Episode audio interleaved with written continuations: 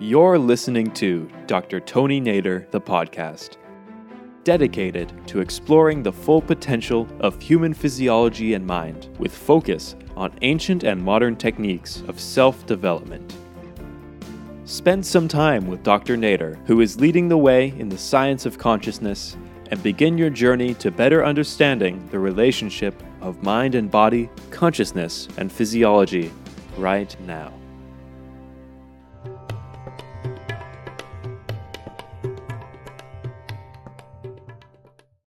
Welcome to uh, a very interesting conversation I'm going to have with uh, Dr. Uh, Tony Nader. Uh, he's head of the Maharishi organization worldwide. Uh, so, for those who are not familiar, let me just tell you a little bit about Maharishi Mahesh Yogi, who I'm personally indebted to because I learned transcendental meditation from him. I learned a whole lot about the Vedic culture, the Vedic heritage, many, many things that uh, he brought to the Western world for Western people to understand. He brought it from India in an extremely authentic way, not digesting it into an anglicized, westernized version, but always demanding and insisting that all his Western followers should become extremely loyal to the Indian tradition, using Sanskrit terms and using the uh, the original frameworks in which these this knowledge was uh, transmitted. So uh, that that that Maharishi's organization became one of the pioneers bringing Vedic civilization to the attention of the world in, in the modern era. Uh, and uh, I will be asking uh, Dr. Nader to give a little introduction to what all they are uh, doing these days. But suffice it to say that I'm I, I, had a personal I have had a personal connection since I was a teenager, and I've uh, I continue to practice transcendental meditation. Uh, and the the Maharishi organization has been very generous uh, to, uh, to, me. They've uh, invited me a few times to their campus here in the U.S. Uh, I, I, have a lot of good friends there, and they're, they're always there to help me out. So, uh, with that little introduction, I want to say that Dr. Nader has been has been the head of the organization since Maharishi left. And welcome, Dr. Nader, to the show. And would you like to say a few words about the organization? Thank you very much. First, it's great to be with you again. I've had the honor and pleasure to have more discussions with you. It has always been very inspiring. The organization is active in teaching transcendental meditation and its advanced techniques.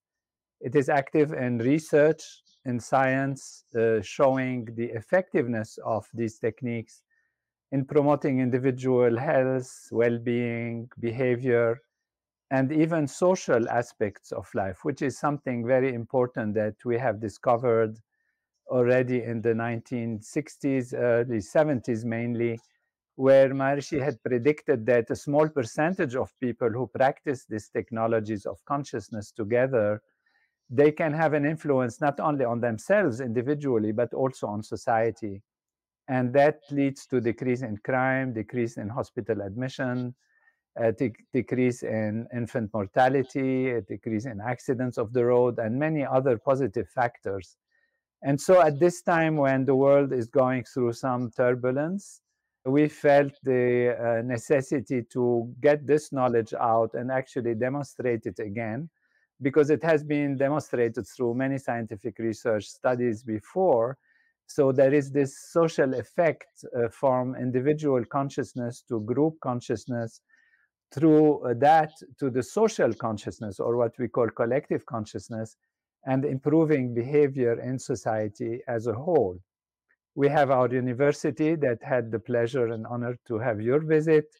In Iowa, we are in many centers, we have many clinics, health clinics based on Ayurvedic knowledge, Ayurvedic medicine, and of course, with using also integrated diagnostics and other techniques and we have centers in 150 countries in the world and in almost every major city around the world, spreading and teaching transcendental meditation. And we have recently, in the past four years, uh, created an app that helps in the teaching also, so that the teaching itself is, as you said, very traditional. We actually go through a proper puja before we give the proper mantras, and uh, we keep the teaching very, very systematic and we call this the purity of the teaching. And I'm really glad that you alluded to that importance because the knowledge comes from thousands of years old, and Maharishi has very very keen and requiring all of us, all the teachers, to follow the procedures as they have been taught in the ancient Vedic tradition for thousands of years. This is this is excellent. You know, uh, one of the major areas of my uh, intellectual intervention in the West, because I've lived here for 55 years now, almost. Uh, you know, I came here as a young man, and I've lived here. I go back to India three, four times a year, so I'm connected with both. Uh, one of my major areas of work has been the critique of how many people who brought Indian knowledge to the West started digesting it and i'll explain the word digesting it into western frameworks western paradigms uh, you know in order to be more popular or in order to be fashionable or maybe to claim originality and they lost the authenticity and i always cite maharishi as a counter example that he kept the authenticity he he he was very traditional. He wanted to make sure that the correct Sanskrit words are used so that the knowledge stays pure and it doesn't get mixed up with many other things. I, and and in that regard, the the the the decision and the strategy to remain non-digested, undigested, if you will, uh, is quite unique to Maharishi, and it takes audacity, it takes courage. I think he was way ahead of his time. And I also want users to readers to, or viewers to know that Maharishi was the first to bring Ayurveda. I mean, he brought some very experts uh, from India to start this in the United States. And then, of course, many other people started Ayurveda in this country. He also brought Jyotish. He was very, uh, you know, strong on that. So uh, the, the, the whole complex of Vedic culture uh, uh, he brought uh, as, a, as a, a totality, including, as you said, the social impact on uh, of, of meditation on society now here i want to uh, but before we get into the questions i want to uh, i want you to tell the viewers uh, your recent trip to india your you you did some important things and i i read about them but i think people should know why you went what you did and why that was important. Again it's because the world situation is as it is as we know today. And our understanding is that most of the world decisions and discussions with each other and conflict between nations is based on a worldview that everything is material and physical. And therefore, you act on the material level, you act on a physical level, you grab what you can, you fight when you can on the surface. To survive, to, you know, you can have many reasons and logics of why you want to do what you do based particularly on the fact that there is an understanding that everything is physical, everything is material. So that's what we call the physicalist point of view, which means there is some physical energy that then develops into matter, and matter gets more complexified into creating nervous system. And then all that we call the spiritual side, the mental side, the consciousness side, the feelings, and all that are only emergent qualities, expressions of this physical material reality. Based on this assumption, there are consequences to how you behave, how you interact, and what you do.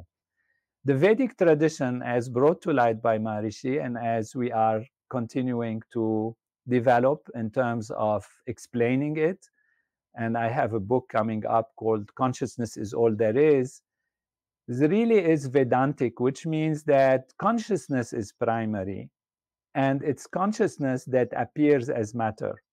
This has, a, as I can call it, the hard problem of physicalness, which means how does physicality emerge and why does it emerge? And this is what I address in the book. This is just as a background, but basically, when we see the situation in the world as it is today, and we see that people are seeking resolution of their issues and conflicts on the physical material level, they are forgetting that it is actually the mind that makes the decision to go into war. It is the vision and broadness or narrowness of vision that makes people able to see solutions or not and therefore the decision to fight the decision to to to go into conflict the decision for you know behavior and all of that comes from that field of consciousness which is the primary field of life And we have known and seen repeatedly through scientific research that the individual consciousness is not limited to individual body structure, and that as a group, we also have a consciousness. So when we are as a group stressed and tired and, and fatigued or fearful, the behavior of the group and in consequence the leaders of the group who make the decision is based on a narrow perspective, on a narrow vision. But when the group is settled and the mind is clear and consciousness is broader, then the group behaves and the leaders, in consequence of that, behave and decide in a more creative, more evolutionary, more holistic way for long term benefit rather than immediate short term access to something that seems to be a good idea but which turns out over the long term to be a very negative and harmful aspect. So, based on the knowledge that we have, which has been shown scientifically that square root of 1% of a population of any country or group or uh, region of the world is enough if they are practicing these deep transcending together particularly the advanced techniques which we call the Siddhi program, which comes from the Yoga Sutras of Patanjali, then they can create an effect which is overall calming and leading to a positive response. So we had that challenge, having this knowledge, having proven it, having studied it, to actually do something for the world. And that is why we assembled over 10,000 people. And the reason for the number is again based on that formula, the square root of 1%. World population is about 8.1 billion today. 1% of that is 81 million, and the square root of that is 9,000. So, normally, 9,000 people are enough if they practice these techniques together to start creating a calming effect. And what better place to do it than the land of the Veda, the origin of this knowledge, from where this technology actually comes. And so we all went from 139 countries to India. We were welcome in the south of Hyderabad. And we had a joy to be with Daji, who is a great inspired leader and teacher, and at the Heartfulness Center.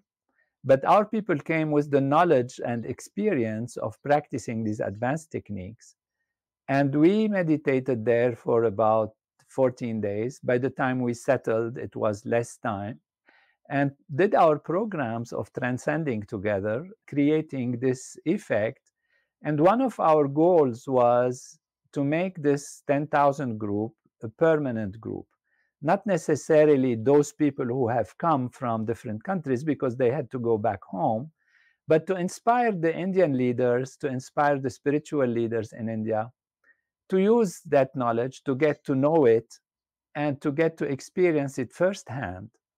And so it was extremely successful in the sense that many top spiritual leaders uh, with powerful following and powerful followers and, and practitioners and disciples came to visit us and to experience the feeling, to experience the atmosphere, to see the practice of these Vedic technologies and they have actually, uh, many decided that they would like to create this 10,000 group to make a difference on the collective consciousness level of the entire world, because this number is enough to cover the square root of 1% of the world population. And therefore, we hope and we expect, and we are seeing already the start of this uh, permanency of such a group which gives us great hope that the world will move in a different direction as soon as these groups are assembled together.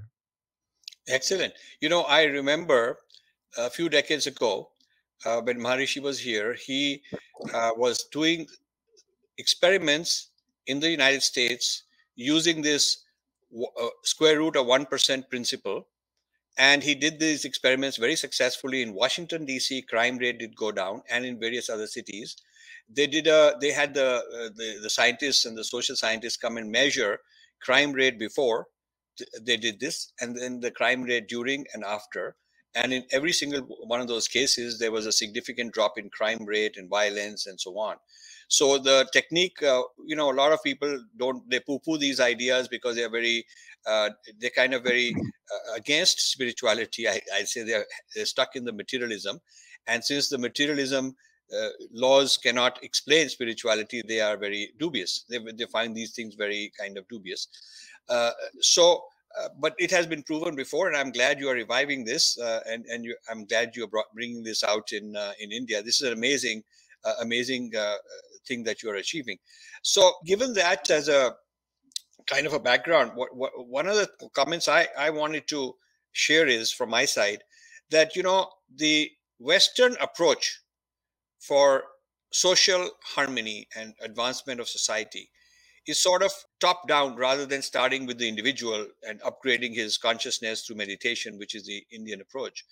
The Western approach has been you make laws, uh, you debate and you come up with policies, uh, you come up with uh, you know diversity, equity, inclusion, quotas, and rules, and you enforce them, and or or you know you have all these different kind of uh, you have so many different laws going on and different uh, debates going on politically on how to handle uh, you know different kind of uh, political problems whether they are in foreign affairs whether they are domestic uh, and and nothing is done nothing is done to make the individual a better person.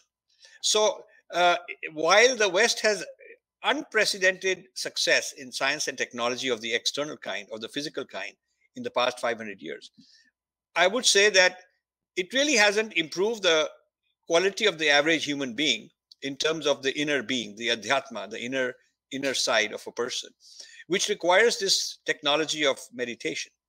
So, do you want to comment on that? That that, that uh, you know we can go on. My my position, I want you to comment on, but my position is that we can go on making all kind of progress in the social sciences. But the western social sciences don't start with the individual. They, they, they, you know they start with society and what is wrong with society and who is at fault and uh, what is the dialectic and who are the uh, oppressors and all sorts of things like that marxism and so on. But very little if anything has been done to uh, make all people meditate from childhood make them better people make them calm make them you know have more compassion make them have more love and then work on society bottom up. So, would you comment on that? Absolutely. This is really fundamental and beautifully described. See, it again comes back to the worldview. And this is between the reality being fundamentally at the level of consciousness, being fundamentally spiritual, or being fundamentally material and physical. And so when it's material and physical, it's just an interaction of physical matter, and there are laws that emerge from these interactions. And then you have to force the people or whatever to act according to those laws. You know, there is a saying which says when morality decreases in society, then societies and governments start to legislate more and more. So when you have to create more and more laws and more and more restrictions and more and more legal uh, effects and lawyers and courts, that means you don't depend on the reality of people behaving properly. So you have to force them and you have to make them be afraid of the law. And therefore, they would not do something out of fear of the law rather than out of their nature of wanting something good, wanting something right. And so that is really a key point in terms of how we approach society and we approach all various aspects in behavior, in relations, and, and decision making, and political systems, and all of that. Because you can imagine that any political system, any kind of law can work if the people automatically and spontaneously think and act in accordance with what is evolutionary, what is positive, what is good, what is healthy. And when you know that inside of us is the field of pure being, pure consciousness, when you come from this paradigm, which is substantial in terms of its uh, support of being a true paradigm, so it's not just some some wishful thinking or some nice idea in order to have good results. But it really explains so many factors about the reality of life, the meaning of life, uh, freedom, determinism, and, and so many factors. When you understand that within every one of us is that Atma, that in, infinite self, which is itself Brahman, I am Atma Brahm, this Atma is totality, is wholeness, as discovered even by physics and the objective methods of science that went to see what is the fundamental aspects of life and found that there is a unified field, which we are saying is the field of consciousness, which is who we are, know thyself, go there. And then when you go there, when we have seen people, when they transcend, which means go beyond the surface value and experience themselves, they start naturally to think and behave in a proper way. That is how behavior improves. That is how relations with others improve. That is how relations between nations improve from the fact of being established in the self. So it is exactly as you say go back to yourself, to your true nature, which is unbounded, pure being, pure consciousness. And from that level, you start thinking and acting in a proper way. And that is how you can have truly peace and harmony. And people acting naturally in accordance with the laws of life, the laws of nature, rather than having to be always afraid of the law and acting based on laws that are felt as if they are imposed on people and therefore trying to find ways to get out of it and trying to find ways to surround it. So uh, this is really the ultimate solution to these problems of society. And that is the gift of the Vedic tradition, as brought to me, to myself, and to many others, as you have said by Maharishi Mahesh Yogi. So, this is wonderful. Now, I think for the benefit of viewers, we can introduce the term Satchitanand to describe what you just said. Satchitanand as the uh, inherent and uh, nature of each of us uh, this uh, tra- what we transcend and experience for ourselves, the, the higher consciousness. Now, uh, there are two aspects to it. One is uh, Satchitanand, this higher consciousness, is is collective. It's a unified field, as you called it. Uh, it's not uh, like I'm going to become uh, uh, better, purer as a separate, isolated ego, Rajiv and you are going to unconnected with me and independent of me become a separate isolated tony nader. It's not like that. It's uh, when we transcend we also give up this bodily isolation and we are we experience the unity consciousness. So that's one very interesting aspect which is different from the idea of morality as taught in the social sciences because morality basically says uh, you won't do these things you will not do those things. Uh, if you do this you'll get punished. If you do that you'll get rewarded. So it's all actually how to regulate the behavior of individual egos uh, rather than transcending from that ego and experiencing the oneness. So the first point i think that you mentioned very, uh, is that Uh, if we learn to transcend from this individual isolated ego we automatically get connected. And hence the social behavior hence the collective collective values and what we should do for each other and not mess up the environment and all that all that becomes more natural to us. I mean that's one thing. That's that's one point i think that comes out of this profound philosophy.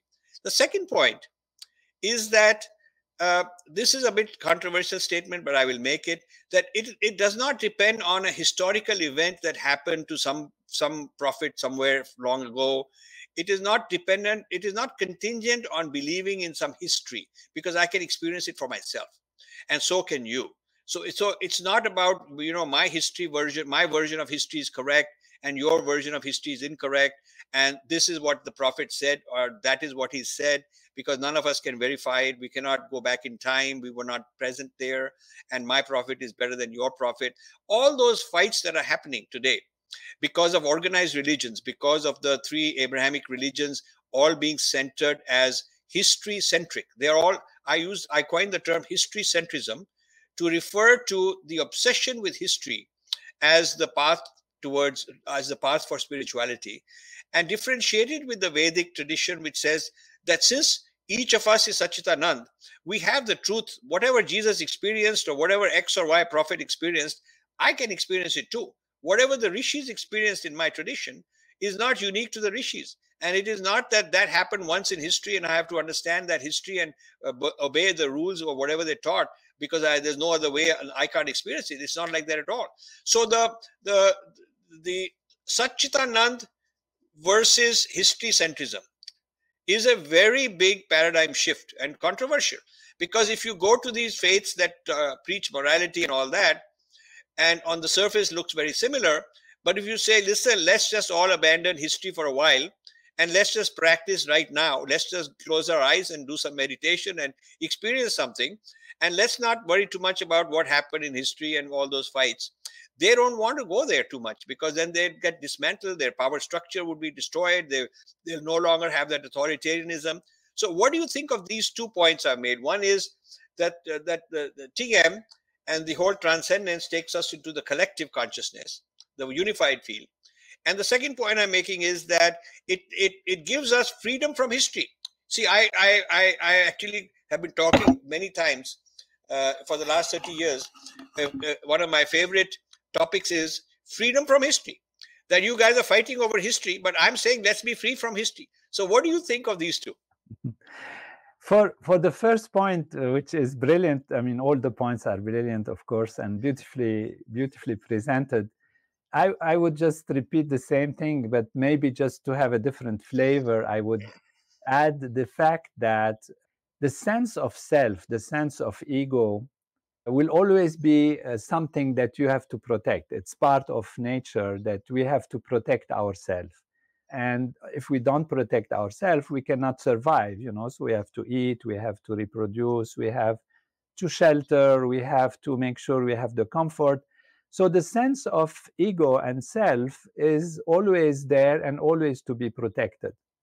Where is the real difference that makes the bridge between the being a social person or thinking of the environment or thinking of others etc where is the the bridge in this?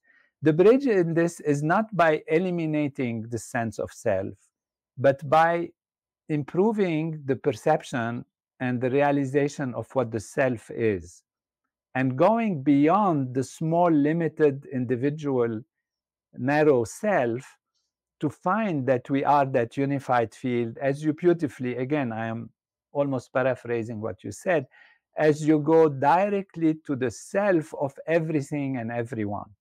And that is what we call there is a unified field. And this is not just some kind of esoteric uh, philosophical idea. Physics itself has discovered that all that there is all material values, all expressions are ultimately fields, fields of electromagnetism, weak force, strong force, gravitation. And this is the fluctuation of these fields that appear as elementary particles, which then join together to make atoms, which join together to make molecules, which join together to make cells, etc. But if we go deeper and deeper, we actually found, and scientists have found, physicists have found, that these fields are more and more unified, ultimately leading to a theory of unified field, which means there is one field, only one field that appears as different fields, and these different fields then appear as different elementary particles through their fluctuations, and those create all the infinite diversity of the universe. So ultimately, even from the most objective approach, which is physics, going into, and many Nobel Prizes have been received for this unification process. It's not like some idea, some, you know, some nice thought. It's really how it is that ultimately there is a field. Now, the jump we have to make, which is significant but very important and essential, is that this field is a field of consciousness and that we can go to that field and experience it which means exactly as you said when we experience that field we are not just experiencing the individual small self the ahamkar but we're experiencing the Atma, which is the self of everything and everyone. So when you transcend, when Rajiv transcends, when Tony transcends, what do they experience? They experience the same thing. It's not, it is Tony's transcendence and it is Rajiv's transcendence. It is the one thing. We just go there and are there one and the same. And what this develops spontaneously and naturally is that sense of bigger self. So then I know intuitively, and it's not an intellectual analysis where you try to convince me to, to be nice to you or to be nice to the other.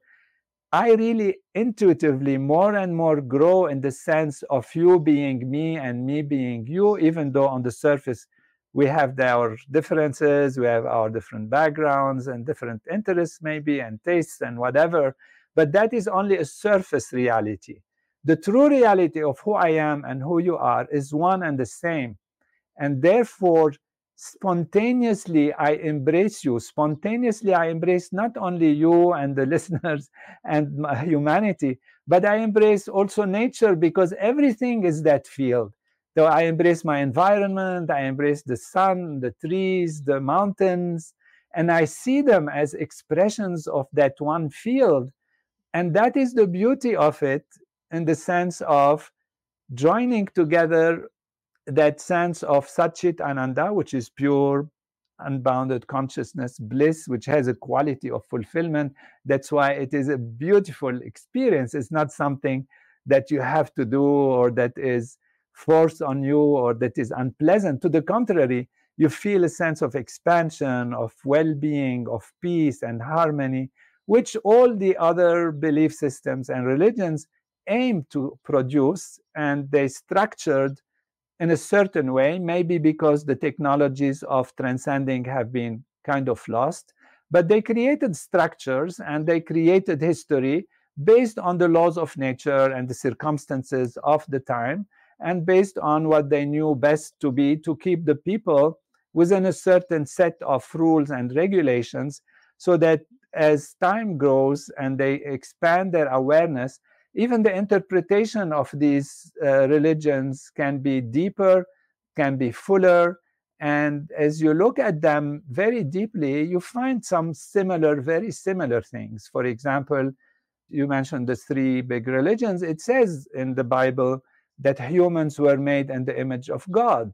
So, what does it mean? It means the whole totality is within us in Christianity, Christ says, You seek the kingdom of heaven which is within you, and all else will be added unto you. In the Quran, it says, I am closer to you than your jugular vein. And all of these are actually in the essence of those teachings, leading to the same Vedantic perspective that there is a one reality, unbounded reality. We can give it different names and look at it from different perspectives, but it really also points to different understanding of the relationship between one and another between us and the environment and puts us at a very high level of dignity as humans which the vedic tradition has beautifully recognized and described uh, in a wonderful way. So history is something local natural law interpretations and you see, of course, there are so many interpretations. That's why there are so many sects of each of the religions, so many belief systems, because that is based on the level of consciousness of those who interpret them and how deep they are within themselves or whether they are acting based on economical, political, social kind of conditions that require certain decision making. So, you know, this is very good. Uh, but to drill deeper a little bit on this, uh, in practice, in practice, what has one of the since we're talking about social, political problems and challenges and conflicts, that's also part of our uh, mutual interest. Uh, I think a large part of the conflict that we face uh, is that even though mysticism has existed in the three Abrahamic religions in the past, uh, it didn't uh, sort of uh, take over as the dominant view the dominant view happened to be in the hands of uh, people who were into power, uh, into power, history, rules, uh, things of that sort. And and today, today the real test is this: Can I go to a particular religion X or a particular local establishment X of whichever kind, and make the proposition that listen, there is no exclusivity claim historically because a lot of your people probably had these experiences, but a lot of my people also had these experiences.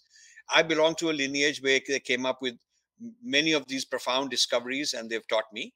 And I respect the fact that you have a similar origin in, in your belief system, your worldview, that many great, uh, you know, spiritual experiences happen. So can we agree that uh, you don't have to knock me down and i don't have to knock you down and i'm not i'm not trying to convert you. You should not try to convert my people. Because uh, the moment you say that there is an exclusivity of truth that only you have and i'm not have uh, you know i don't have that kind of a feature capability in me and i'm destined to hell or something and your job is to convert me and you've been given this uh, franchise god gave you a franchise to convert everybody. You gave you an exclusive franchise to take over the world I mean, let's get rid of that because you don't have an exclusive franchise. You do have truth. I acknowledge that. But so do I, and so do everybody else, and so do the Native Americans, and so do the people in Africa and wherever, eh, Tibet, everywhere. So why don't we respect each other?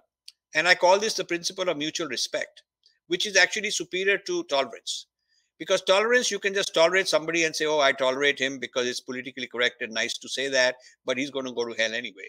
So you know tolerance tolerance i think is not good enough. Mutual respect means since i respect you i have no reason to try to convert you to try to uh, bring you down and try to knock you down.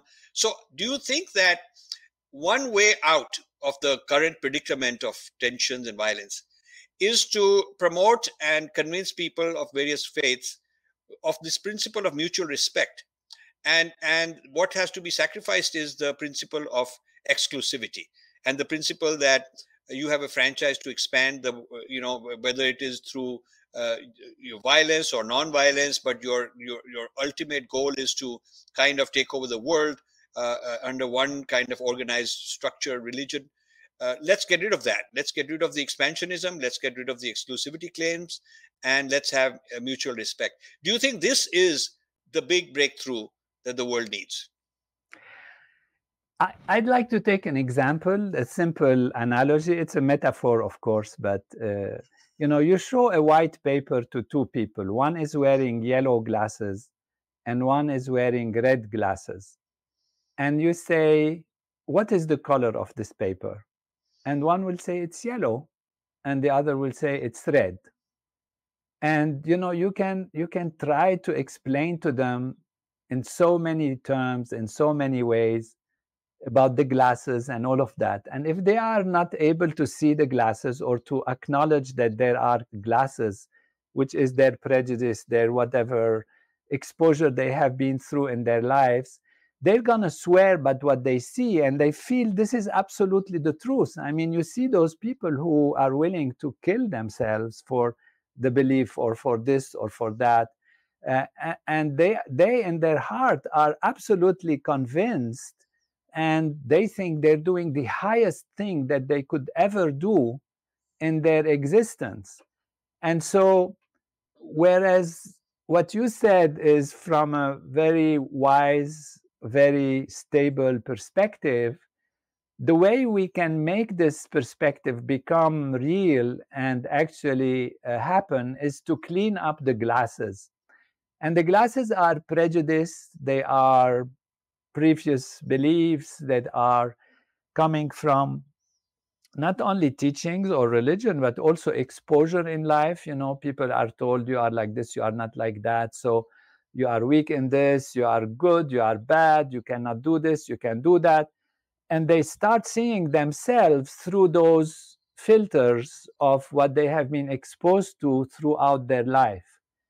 So when Maharishi came to the world, he felt not to enter into any conflict with anyone on the intellectual level. There are great people like yourself who talk about you know the necessity of seeing from a wide perspective to go beyond historical uh, or experiences of a specific nature. And he said let me take the people to transcend. And then directly they will experience pure being. Directly the glasses will be cleared and they will find in their own proper religion the true message of peace and harmony and wholeness and connectedness and oneness and transcend the surface values. So, how to achieve the highest of what you've beautifully described is to improve people's awareness, people's consciousness. And that is why we, we think we teach a technique without entering into the discussion even about these necessities on the surface level, although knowledge itself is a great purifier, as it says, as Krishna says in the Bhagavad Gita. And that is by itself is important. That's why we are discussing, because we want to find, you know, means and ways to enlighten people and to make them logical. But again, people won't be logical if they are seeing things through colored glasses. So basically, we are back to the need for people to meditate because that meditation is what kind of starts wiping out the glasses a little bit, deconditioning. Uh, you can get above the condition. You still have the glasses if you want. You can keep wearing them, but you know that I can. I have the choice to go into a space where I won't have the glasses and I won't be limited by the glasses. So that way, I have my history. You have your history, but I also know that I have freedom from history when I want. I can I can I can live within this history, the maryada, the paramparas, the the, the do's and don'ts, all of those rules. I can live within that and structure, uh, and I don't have to fight it. But I know that that's not the ultimate reality. The reality is much more profound than that. And these structures have some mundane, some purpose. Maybe they did at one time, and they're not that important. I should certainly not let history divide me and make me violent and make me you know bigoted and upset at other people so this whole identity politics is the actually the wrong way to solve problems because it's taking problems and uh, making them more permanent and uh, creating violence among groups uh, this whole business of revenge that you know somebody's ancestors were persecuted apparently by my ancestors or vice versa and so as revenge i have to i'm entitled to breaking the law, breaking morality just to get out, get even with them and dismantle their structures, that has taken the world, has captured the a lot of the institutions in the world today. And I think that's very dangerous. So you need to counter that with more meditation, uh, more individual level uh, transcendence, so people can experience, uh, you know, seeing things without those colored glasses. So I'm very glad that you you uh, you made these uh, points. So now tell me, uh, because you were in India recently, one final point I want to uh, ask you question. Uh, what do you think of the Ram Mandir? Uh, the Ram Mandir, uh, you know, for us, it's a phenomenal thing that's happened. Uh, and it's not against any other faith. It's just we are restoring something very sacred for us that was taken away and we just got it back and so we're celebrating it and it, it's not to be taken as some kind of attack on anyone else. But what is your view of the whole Ram Mandir uh, that we are celebrating right now? It's exactly like that. That it is it is something universal, and it represents the wholeness of life. Uh, when Ram came back and created uh, Ram Raj, it says in the Ramayana, it says that everybody was satisfied no matter where their job is, no matter what they were doing. Rain came on time, things were balanced, everybody has peace, things happened in a natural way. And in that case, it didn't separate, you know, those who believe in one thing or do, do, do one job or the other. So the symbol of Ram is that symbol of unity, that symbol of wholeness, that symbol of uh, everything coming uh, under the will of the divine and harmony is lived in a perfect way and so ram can be seen on different levels and different layers there is of course the ram of religion Uh, there is also the ram of veda the ram of wholeness of holistic value which i can call the scientific ram also who is saying that there is a unified field, that I am the incarnation of wholeness, that I represent totality, and that there is no contradiction with anyone. It's for everyone. So it is in that sense that Ram is for enlightenment, for peace, for harmony, for unity, for embracing everything. Now, beyond that, there is, of course, a historical aspect of Ramayana, historical aspect of what happened, but there is also a scientific counterpart to the Ram story and Ramayana, which I have had the honor and, and pleasure to work under Maharishi's guidance to see how it is actually representing the development of the human physiology, even.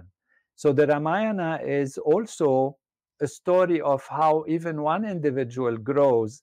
And I have been able to find in the physiology all the characters of the Ramayana, all the events of the Ramayana, uh, all the great things within our own human physiology. So the rishis are there, Hanuman is there, Sita is there, their relationship, the path of Ram, as described through India, is the path of this part of the nervous system that goes through different stages. You know, the, the balancing effect between action and thinking, uh, you know, between the, the value of activity that is disconnected from wholeness and then connected it to wholeness. And so uh, I have written a book on that, and that is the Ramayana and human physiology, that shows that the Ramayana is a history of the development of life, which is a scientific explanation of the laws of nature and how they develop in an individual from birth until adulthood, until uh, full uh, development of consciousness and enlightenment and unity consciousness, which is really Ramraj, where all the different parts work together in a holistic way like you know you have the liver that digests or stores food. You have the intestines that digest the food breaks the food into pieces but then it gets reconnected. So they seem to be working in a contradictory way but they are actually working in a very complementary way.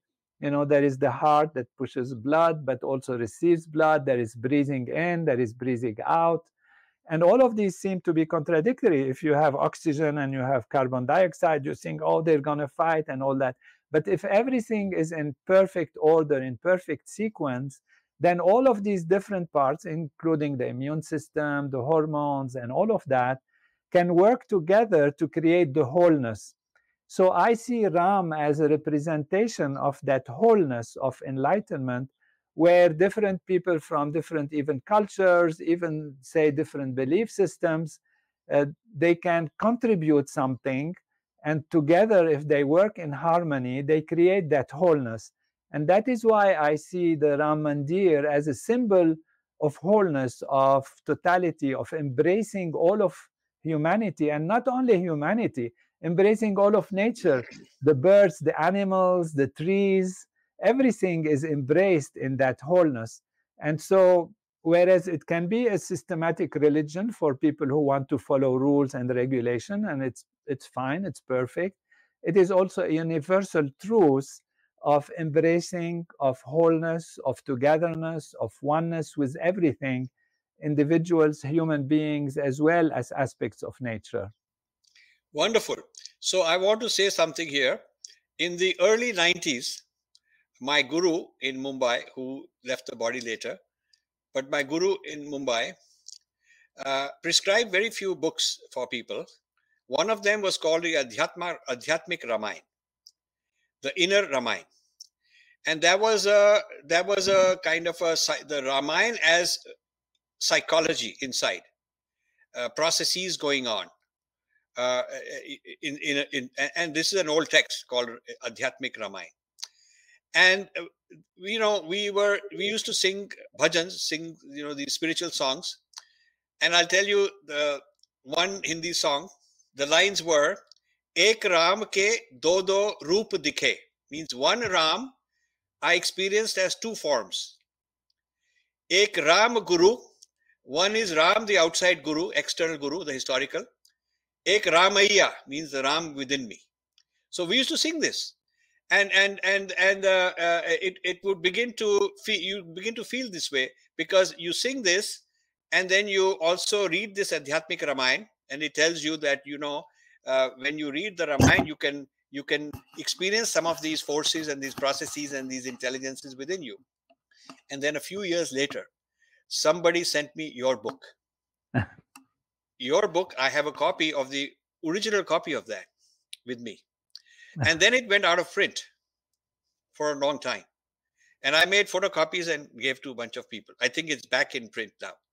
Uh, and so, what you did is take this principle of the Ram within, uh, which the Adhyatmic Ramayana talks at the psychological level, but not at the physiological level. And I think you took it even deeper and turned it into the actual physiology, metabolism, the organs, uh, the you know the different parts of all our, our, our being inside the hardware. You took it down to that as a manifestation of a kind of a, a, a very intricate and very profound and wonderful uh, set of processes going on uh, that are all unified. And the Ramayana is a kind of a storytelling version of uh, this whole thing going on. So I'm so glad that you mentioned all this because I just wanted you to know that more than 30 years ago, before I started the Infinity Foundation, by the way, we are celebrating our 30th anniversary this year, and I want you to come for that. Uh, we are going to have a big event in Princeton in August, and I really want you to come for that. And we'll talk about it later. But as I celebrate, as we celebrate the 30th anniversary, I'm going back in time and looking at how things started and where they were. But this business of uh, Adhyatma Ramayana and singing this song goes even before that. And so when you uh, when I saw your book, I said, "My God, this is very exciting." I actually spent a lot of time reading it. I I, I, I, I seriously studied it, talked about it, thought about it, and it made an impact on me. So I I, I definitely want to uh, congratulate you and thank you. So people should look up some of these books that Maharishi uh, inspired other people to write.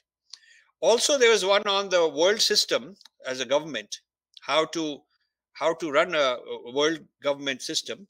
And for a while, there was a political party also, Natural Law Party, which was uh, which was wanting to see if through American democracy one can create such a government. Maybe the country wasn't ready for it, but the blueprint, the templates of uh, uh, you know inspired by uh, maharishi were very innovative like the one that you you're just mentioning. So i'm glad that you uh, you have this view of the ram temple and uh, ram himself lord ram himself as a universal uh, personality a universal entity beyond the dogmas and the histories and partitions of various religions. And i think that's a very beautiful way to see this.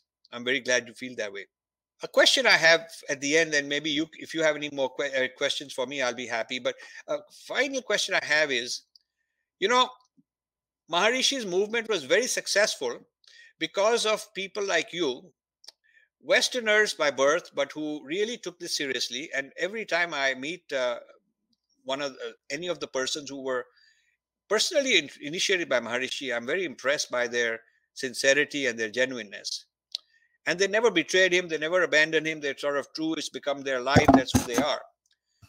My question is how robust is this transmission to the next generation?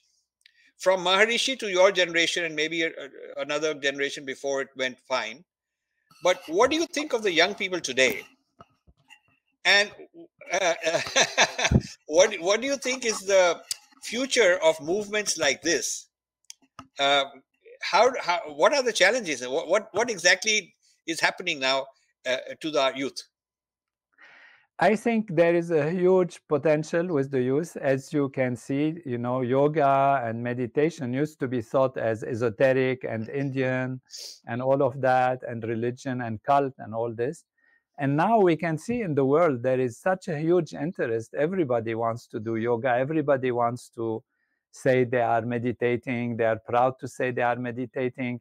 And so uh, my answer is simple Satyameva Jayate. that which is true, that which is helpful will always triumph. And we feel that we have this universal knowledge, this peaceful knowledge, this embracing knowledge that can create harmony and wholeness and allow people to live their individual life, their individual qualities, and their individual laws of nature with their own feelings and languages and cultures and traditions, yet know that they are the roots of the tree. Uh, ultimately, that the tree, with its different branches and leaves and flowers and fruits, is all nourished by the same sap and created by the same sap. And so, since our knowledge is to transcend the surface, but not negate the surface, not reject it, to the contrary, transcend to that value which nourishes all the surface value, so that, as Maharishi emphasized, meditation is for action, is for creativity. We don't have to be uh, going into you know life of recluse and all of that in order to live enlightenment in order to know satchitananda we can do it in our daily life and be active and fulfilled in the outer value and there is more and more scientific research that supports more and more the effects on the individual and society and therefore it's a solid knowledge that will be absolutely acknowledged. I have no doubt about it in my mind. Uh, but the shift of paradigm is always complicated. You know, when Copernicus and Galileo said that the, you know, the Earth isn't the center of the universe or the center, at least, of the solar system, and it is this uh, Earth that rotates around its axis and rotates around the sun rather than the sun rotating around the Earth you know, people reacted in a certain way, which we know, and we, we, don't need to comment on that. But what is interesting is that it took 300 years from the time this was actually described and with gradual, you know, Kepler and findings and all this and more astronomy and all of that. And even then, took 300 years for this very simple thing to be accepted so I hope we don't have to take 300 years for people to go back to the self and to know that life is Satchitananda and we can transcend and everyone can live their own special values, whatever they are based on their circumstances, their education, their culture, but know that we are all one and that life enjoys multiplicity of its own expressions and they are all expressions of the divine.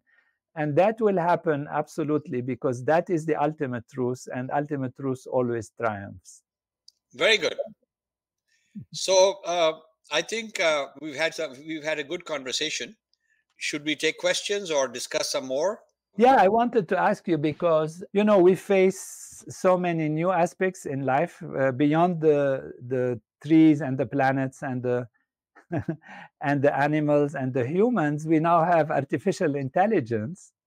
And you have great experience in knowing all these aspects. So, do you feel that is there any risks from artificial intelligence in terms of Vedic society and creating a holistic society? Or if you like that we discuss a little bit this kind of this is a very uh, good question and a very uh, question very I'm spending a lot of time for many years uh, meditating on this because when I started out my career in computer science, I, it was in AI, but that was at a time when AI did not really exist in a in a, a, robust way. It was only a theory. We used to theorize about AI one day and fantasize, but it, we had actually achieved it. So I kept track of it all my life, and now it's all happening. And uh, some aspects are phenomenal, very brilliant we'll solve many problems and some aspects are scary so i uh, I, I am doing a lot of philosophy of ai ai is actually uh, ai is triggering provocations of a philosophical kind if artificially through implants we can trigger different kinds of conscious responses sort of like the electronic equivalent of LSD. I can take a drug and feel that way. And so now it's not about uh, uh, injecting molecules of drugs, but uh, neurons. I'm making the making a pattern of neurons uh, give you that feeling. So the question uh, that I keep philosophizing, I keep on trying to understand, is what does it tell us about the nature of our consciousness? Because you and I say that consciousness is primary. and matter is a manifestation of that.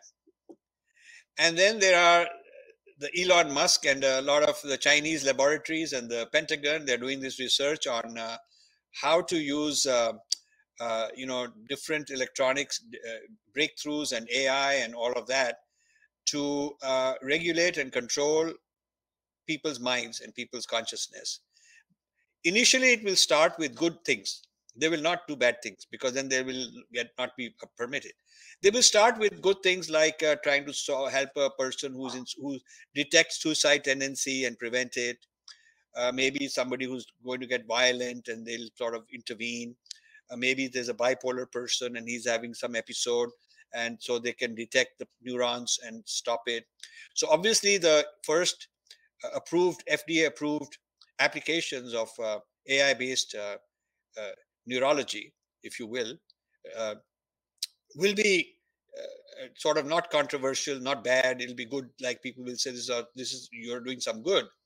But once these implants are in your head, and once they become consumer products, then I think then the second stage will be entertainment.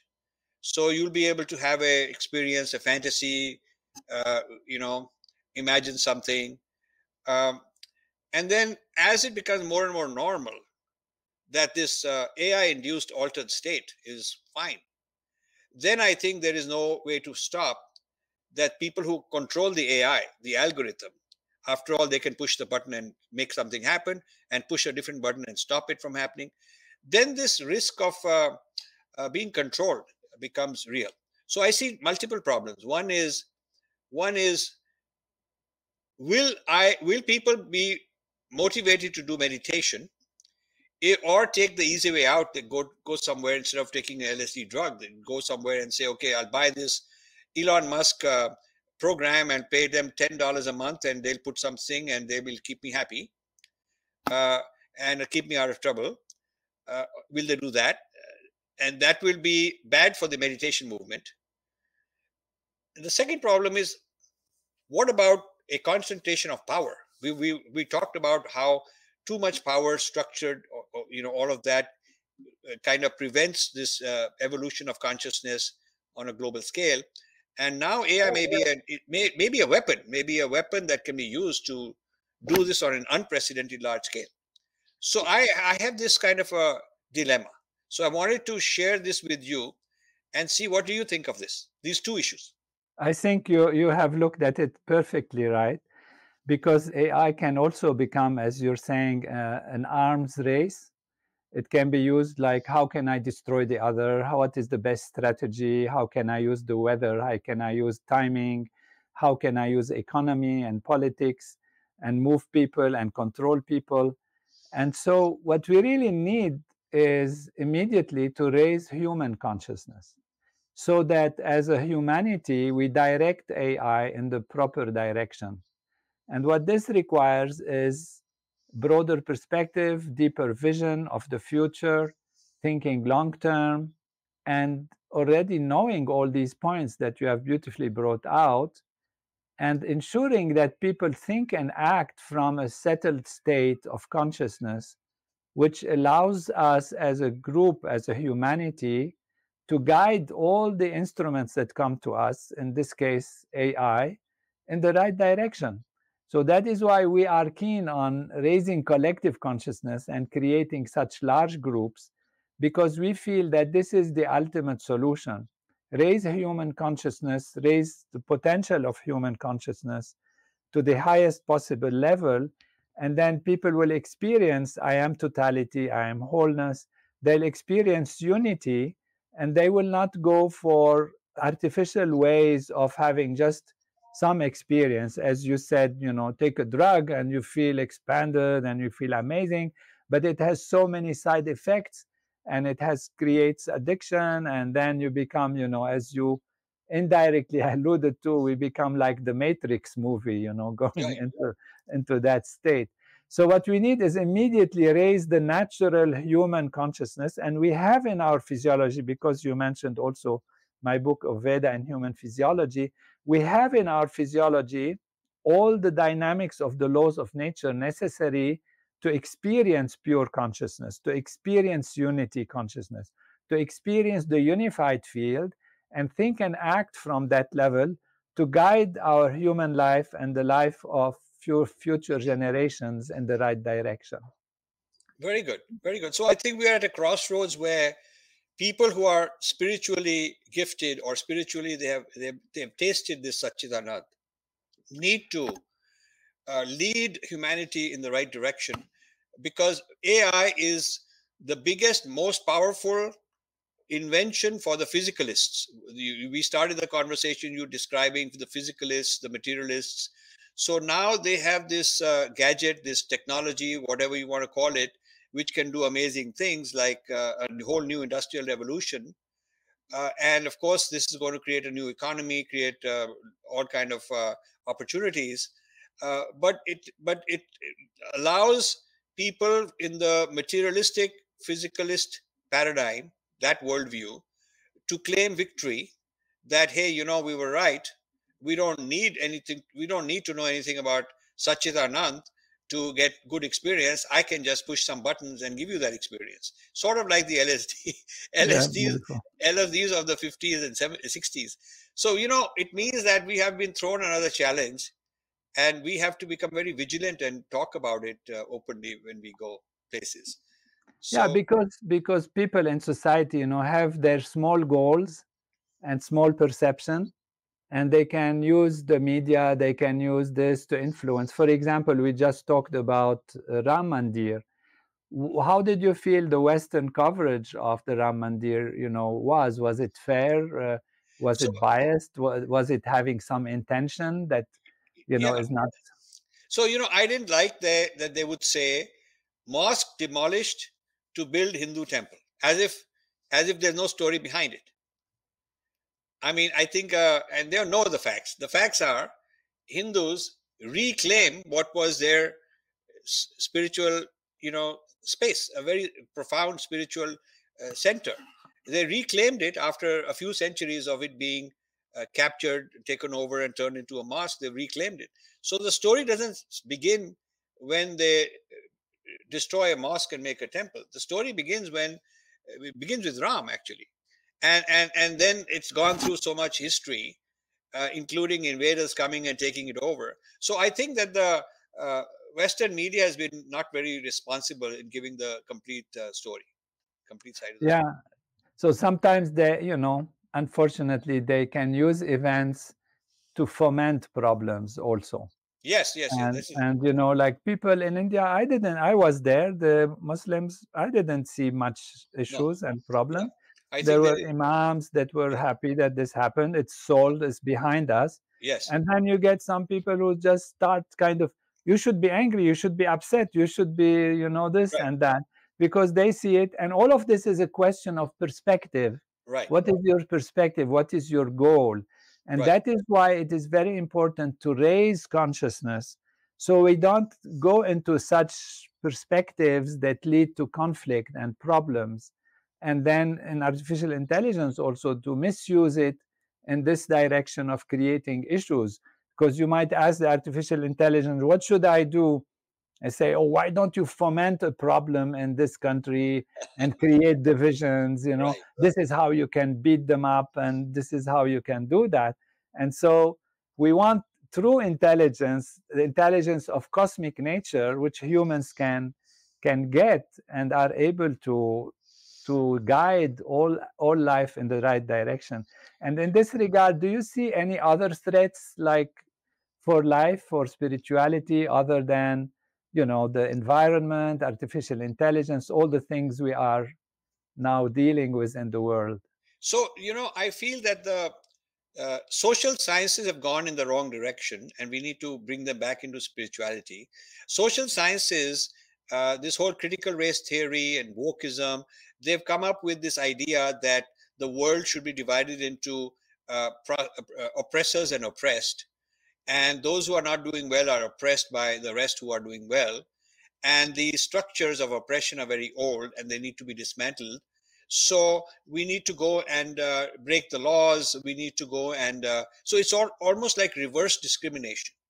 And much as i hate white supremacy, I also would hate black supremacy or brown supremacy or any supremacy. I think we have to rise above any supremacy and personal egos and appreciate the unity of all of us at a certain level. So the the uh, creating a collective ego to hit back at another collective ego for things that happened in the past as a sort of a revenge. This has become very popular. It's become a very common trend all over the world. Uh, and we see some wars going on and the old scores being settled. So I think that uh, we are having a combination of two problems, and the, the mixture is very dangerous. The first is this problem of identity warfare. Uh, you know, where, whether it's a religious identity, whether it's whatever kind of identity, ethnic identity, race, whatever, uh, this is getting stronger. And the second is that the role of AI to concentrate power in a few hands. Now, when you put these two together, uh, you I can see, you know, right now the large language models like ChatGPT are very based on English language, and the algorithms have been trained on English uh, scholarship. Uh, so, uh, Wikipedia, New York Times, uh, the writings of great English authors, they're not trained on Vedic thought. So if you were to if you were to ask questions, you'll get a typical Western type answer. Uh, you know, we tested when the when the Chat GPT first came out. I have a team that does all these things. So we tested. Uh, we asked, uh, uh "What is the? Uh, tell me about the relationship of uh, Jesus with women." So it came. It came back and said, I, "I don't answer those questions because I respect those people." And then the question was, uh, what was the relationship of uh, Prophet Muhammad with women? same answer. I don't, I don't get into that. But then when the question was, what was the relationship of Sri Krishna with women? It went on saying he had these gopis, he had these affairs, he was doing this, he was a sexy guy, whatever, whatever. so, you know, we came up with many such examples where there is not a symmetry of treatment of uh, the different cultures depending on the text on which the text is called big data and this is used to train the algorithms. So it's like you take uh, you take three identical young people born maybe identical and you put one in a madrasa one in a convent one in a hindu ved patshala one in a maoist academy whatever three or four and you will find that because their curriculum is different they all grow up with different values. So algorithms are like that and the ai has been trained right now on a very what I would call liberal Western uh, uh, training, uh, you know, data. And so I am interested in creating a Vedic AI. I'm interested in creating a Vedic AI, a Sanskrit-based large language model. Of course, this will be a huge amount of money and large, big, but it'll have value because then, then the Vedic ideology and knowledge and all that will be deeply ingrained, and so it will answer questions and guide people accordingly. And I see that uh, there is always there's already a Qatari government is creating an Arabic AI. There'll be a chat uh, GPT type system which will be trained on Arabic literature, their ideology, their religious philosophy. And the Chinese are creating Mandarin, large language model. So I see the world of ideological warfare being weaponized by AI. And so what you'll have is depending on who owns a platform, who owns uh, uh, YouTube, who owns uh, uh, Twitter, and all the other platforms, and you know they'll get to decide which AI is going to adjudicate uh, what is socially right, what is wrong, what is considered misinformation, because maybe uh, what is truth in one system is misinformation in another system, and so this is going to become a serious problem going forward, and people have to be anticipating it and be large enough to uh, rise above it and not get carried away by it. Uh, and and uh, so, but we should be conscious that this will be a problem of uh, human beings divided by uh, their uh, different ideologies and these getting weaponized by AI. Beautiful, beautiful description. Really, in, in summary, narrow perspective of narrow vision leads to narrow outcomes that can conflict with each other. Yes. What we need is to know we are one and to see things from the most complete holistic way. So it's where, been a delight to be yeah, with you. yeah, where, where I think we are we, we can summarize our agreement by saying that we are for cosmic intelligence over artificial intelligence right because because cosmic intelligence is real and and artificial intelligence is artificial so so so when somebody asks me what do you think of ai i i, I often say you know but i like uh, i like natural cosmic intelligence more and yeah. we should what do we do to hand, enhance that i mean that's what our whole thing is about so Beautiful. should we should we take a few questions uh, okay, uh, Vishwajit, can you put up a few questions for Dr. Nader? So there's a question here. What are implications of Ram Mandir for Hindus and their status quo with the Indian government? Well, I think this is this is sort of not really our topic today. Uh, we are looking at it from a consciousness point of view, but I, I would say that uh, the implications are that uh, uh the government has supported it, and I believe in it's a good idea. We, every group, every faith should have its uh, spiritual, you know, heritage centers restored, and not just Hindus, but every faith should have it. Uh, for Hindus, uh, this would be one of the top four or five uh, centers in the world in terms of importance. And you know, the Muslims have their centers in Makkah, Medina, various places. And the Christians have theirs in Vatican and various places. And Jews have theirs, the Wailing Wall, and so on. All of them are fine and special, and they should be protected. What else is there? Is there a question which is more along the lines? Okay, this is says, what is the one percent law? Is it for yogis only? So, Dr. Nader, I think this uh, square root of one percent. Please, maybe somebody has more interest in that. Good. In the 1970s, when people started to learn more and more transcendental meditation, it was found that in the cities where 1% of the people practiced transcendental meditation, crime decreased. So scientists got very interested and they started to compare the cities. And they found, even with control groups, that the cities that have 1% crime reduced, whereas the other cities that did not practice, the crime rates and all this were going on as before. And so we call this the Maharishi effect because Maharishi predicted that when a small percentage of people practice these technologies, there will be changes in society. And then Maharishi brought more advanced techniques, the Yoga Sutras of Patanjali, and even the flying technique, the levitation technique. And we have found that in this case, the square root of 1% of the population is enough to create the effect. And this has been done on many, many studies that are even uh, peer reviewed and published in, in very serious journals. And there are principles in physics that when a small percentage of, for example, photons are in coherence, then all the other photons come together, and that's how you create a laser beam. Right. So, this small percentage of things can create a wide change. Very good. So, yeah, this is a coherence effect. It's a sort of a coherence effect, uh, like lasers. So, uh, is there a way that uh, uh, the viewers can participate next time it happens? In other words, in other words, is there a link we can put up here so, to our viewers all over the world saying, if you are interested in joining this, here is the program. Go to the nearest center, and you have centers in over 100 countries. Go to this center nearest to you and join learn the technique and become part of this so is there a is there a pro- program like that yeah uh, you can go to tm.org and just say where you are and say your interest to learn and you can then find a teacher who will teach you transcendental meditation the experience of transcendence happens and you will feel that all this we are talking about Satchitanand and all that is no longer just talk and gobbledygook and some historical anecdote. It's not that. It's about me, myself. I can vouch for it, and it'll do. It'll it'll make it'll be so such a powerful experience that you will want to change your whole life. And I did mine, you know, because I felt that, and I felt that I I cannot just go on living the old-fashioned way. So I would recommend that.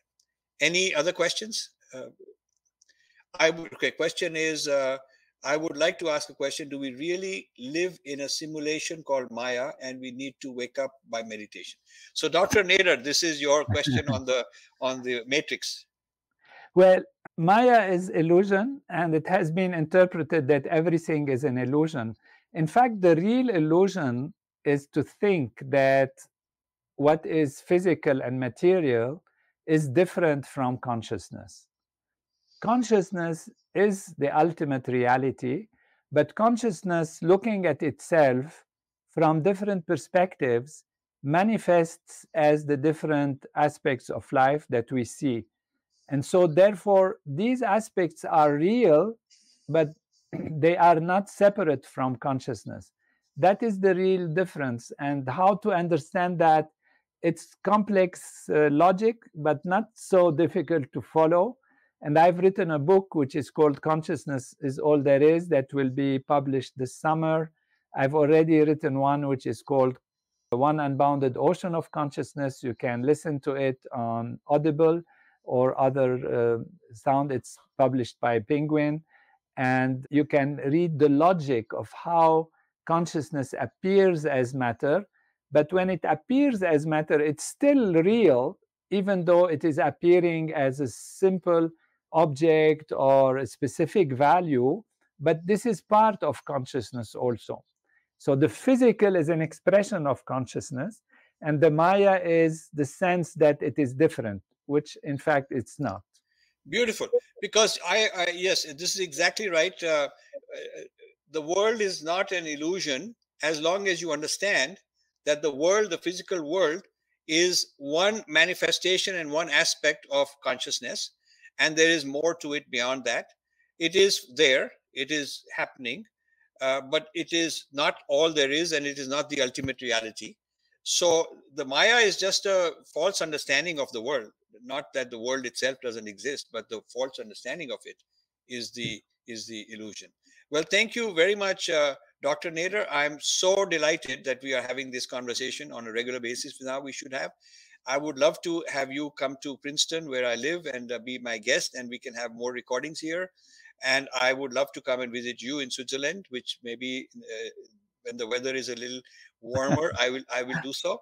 And meanwhile, all the best to uh, all your colleagues in uh, Maharishi organization. I have lots of friends there. And uh, thank you so much for doing this.